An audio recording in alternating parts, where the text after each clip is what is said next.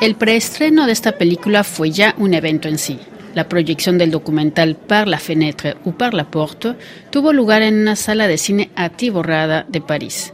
El título Por la ventana o por la puerta viene de una frase de Didier Lombard, presidente de France Telecom, que junto con otros directivos implementó en 2006 una política de acoso moral con el objetivo de que 22.000 empleados renunciaran, ya que al ser funcionarios no los podían despedir una gestión de personal agresiva, incluyendo traslados forzados, que llevó a más de 35 personas al suicidio entre 2008 y 2009. El gobierno de aquel entonces, accionario de la empresa telefónica recién privatizada, tuvo que tomar cartas en el asunto. Après la mort de mon père, j'ai vu ma mère et mon frère changer. La película dirigida por Jean-Pierre Bloch es sobre todo el relato de la lucha que llevaron a cabo sindicatos y expertos del trabajo en los tribunales para condenar a los altos directivos de esta empresa que ahora lleva el nombre de Orange. Jean-Claude Delgen es el presidente fundador de Tecnología, Sociedad de Auditoría para la Prevención de Riesgos Profesionales en el Mundo Laboral. Tecnología se encargó de hacer los cuestionarios y peritajes internos en esta empresa telefónica que contaba en aquel entonces con 104.000 empleados. Euh, la película Par la fenêtre o par la porte, um, par la ventana o la puerta, es muy interesante porque permite revivir una parte de nuestra historia reciente. La película ilustra un caso ejemplar de un uh, estilo de, de gestión tóxico que tuvo consecuencias muy graves para la salud de miles de personas y para la vida de la familia también, e incluso por la vida real de algunas personas, porque habíamos encontrado uh, algunas decenas de suicidios. La película presenta una situación que ha ocurrido entre 2005 y 2009. La película retrasa la vida y las, las acciones de la gobierna de la época que hace todo para hacer quitar de la empresa miles de empleados.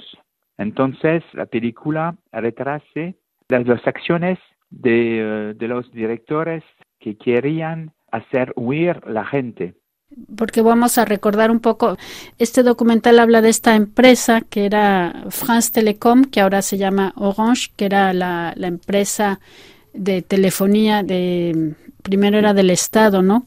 Y entonces como los eh, las personas que trabajaban ahí tenían el estatuto de funcionarios, no era posible correrlos, ¿no? Echarlos. Entonces, cuando llega una nueva una nueva dirección que llega, van a realmente implementar una política de que se vayan, ¿no? Pero de manera forzada, ¿verdad? Sí, sí, sí, de manera forzada.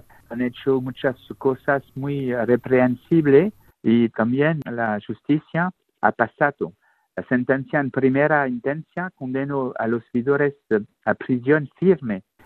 Es, es, decir, ¿qué acciones de management o de, de, gestión hacían estos directivos? La primera, la muy importante, es eh, la movilidad forzada, porque la gente debía obedecer para cambiar de región, ir a trabajar a 100 kilómetros del lugar de vida no había ninguna alternativa. Entonces la gente era, en dificultad con la familia porque debía cambiar de uh, trabajo en un mes. El director decía a la, gente, tú tienes que ir a trabajar, uh, tú, vives aquí en Lyon, tú debes ir a trabajar a Asbrook mañana, ¿comprendes? Entonces era muy difícil para la gente seguir una orden como eso. Entonces eh, muchas personas se han puesto en uh, troubles psicológicos, eh, no sé cómo se dice. Trastornos psicológicos. Trastornos psicológicos. En, muchos, e, era una de, de, las acciones, había mucho, mucho rafinamiento para obligar a la gente a, a seguir el movimiento había eh, primas, dinero da a los uh, ejecutivos para tener el objetivo de reducir el personal. estas primas eran para los, los ejecutivos que lograran un número de personas que lograran este, salir. Eso es. Entonces era una chasse una, sí, una... una, búsqueda al, hombre, ¿eh? Casi, casi como, como en los uh, westerns, era muy, muy, muy difícil. El, el resultado tenía el objetivo, ganaba mucho dinero para hacer salir la gente de la, de la sociedad. De, la compañía. Es decir, la compañía. ahora, la, esto, bueno, esta estrategia que quisieron implementar realmente para simplemente reducir los efectivos, ¿no? Creo que querían reducir a 22 mil eh, personas que salieran, vamos diciendo, voluntariamente, ¿verdad? Entre comillas, de la compañía, eh, va a, a empezar con cosas muy graves, ¿no? Es decir, va a haber suicidios. Sí, sí, sí, muchos suicidios y también depresión y también uh, divorcios y también uh, muchas enfermedades que han uh, ocurrido. ¿eh? La Cour d'appel vient juste de rendre public son jugement. La presse nous attend. Después, bueno, esto empieza a, a saberse, empieza a hablar la televisión de esto e incluso después va a haber entonces una, una iniciativa penal. Sí, eso es. Después de 2009, las organizaciones sindicales han uh, ido al tribunal penal para hacer condenar la dirección de uh, esta uh, compañía. Después de 10 años, la sentencia en primera instancia condenó a los líderes a prisión firme. Pero dos años después, la apelación fue, el fallo fue un poco más inteligente pero lo que es más importante recordar son las consecuencias de la sentencia, que ahora hace que no es necesario conocer a la víctima para convertirse en su verdugo. Entonces, ahora el acuso moral ya no requiere tener proximidad con la víctima. Es muy importante porque, eh, en fait, el acuso moral puede resultar de una serie de medidas tomadas en cascadas que afectan las condiciones de trabajo también y pueden afectar la dignidad del personal. Eso es, muy importante porque delante del tribunal los managers, los ejecutivos uh, top management han decidido que no conocía a la gente, entonces que no podía hacer acuso moral con ella porque no conocía a las personas. Entonces, esta noción de acuso moral institucional es muy importante para preservar las condiciones de trabajo de todos los eh, millones de, empleados en Francia ahora, porque hay condiciones de trabajo que no están buenas, pueden eh, dar consecuencia delante del tribunal. O sea, va a haber un antes y un después, entonces. De, eso es, eso es. A partir de esta condena. Y, y, entonces esta película va a narrar cronológicamente todo lo que, lo que sucedió, ¿verdad? Eso es. Y también eh, es necesario eh, decir que el proceso judicial y el fallo con la cobertura mediática del caso han demostrado que los líderes del alto nivel directivo también podían ser objeto de justicia. Eso es muy importante. Antes no era el, caso. Ahora podían perder sus empleos si no cumplían con la obligación de garantizar la salud y la seguridad de los empleados es muy importante para, nosotros. Para, yo soy un, un preventor, para mí es muy importante.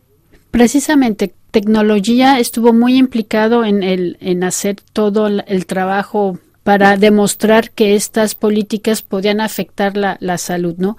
En este caso, bajo mi dirección, hemos trabajado durante casi un año en esta empresa. Nuestra misión ha dado un informes y más de 100 propuestas para todas las estructuras de France Telecom.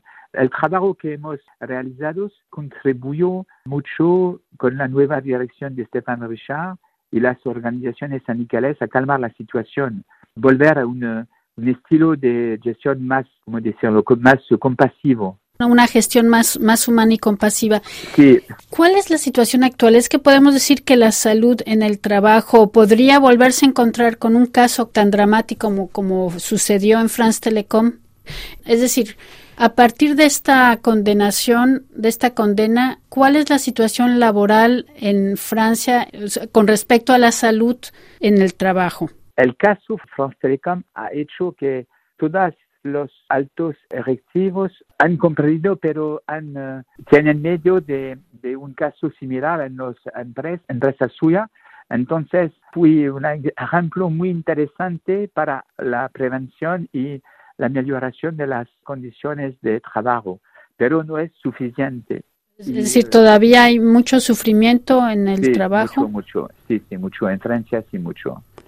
Francia, eh, la última estudio que ha salido en Europa es eh, Eurofond, dice que Francia es la última de, de Europa en uh, condiciones de trabajo, al igual de Albania. Es un estudio que ha salido en noviembre de 2022, porque el 40% de la población francesa es con un trabajo muy uh, tenso. Casi la mitad de la población en Francia que trabaja es con un trabajo muy tenso. Y también este estudio confirma un precedente estudio del CEE, el Centro de Estudio del de Empleo Europeo, que dice que Francia es el país que ha perdido lo más mucho en condiciones de trabajo en los 15 últimos años. Ah, ya, o sea que la, la evolución no va para... Sí, es una degradación muy importante de las condiciones de trabajo en Francia. Para concluir, Jean-Claude Delgen, para terminar esta entrevista, ¿qué es lo que le gustaría subrayar? Espero que los altos ejecutivos de las grandes empresas en Francia van a mejorar de manera muy importante las soluciones de los empleados que sufren, porque es mejor tener un empleado feliz que produce más que un empleado que está mal en su cabeza. O sea, económicamente es más rentable. Sí, es más rentable. Par la fenêtre ou par la porte, je vais, je viens, je. Escuchábamos a Jean-Claude Delgen, presidente fundador de Tecnología, a propósito del documental Por la ventana o por la puerta de Jean-Pierre Bloch, una idea original de Patrick Ackerman y que aborda la salud en el medio laboral.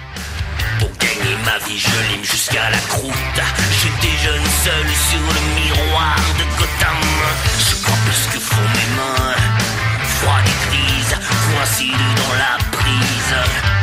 Je sais plus ce que je fais demain.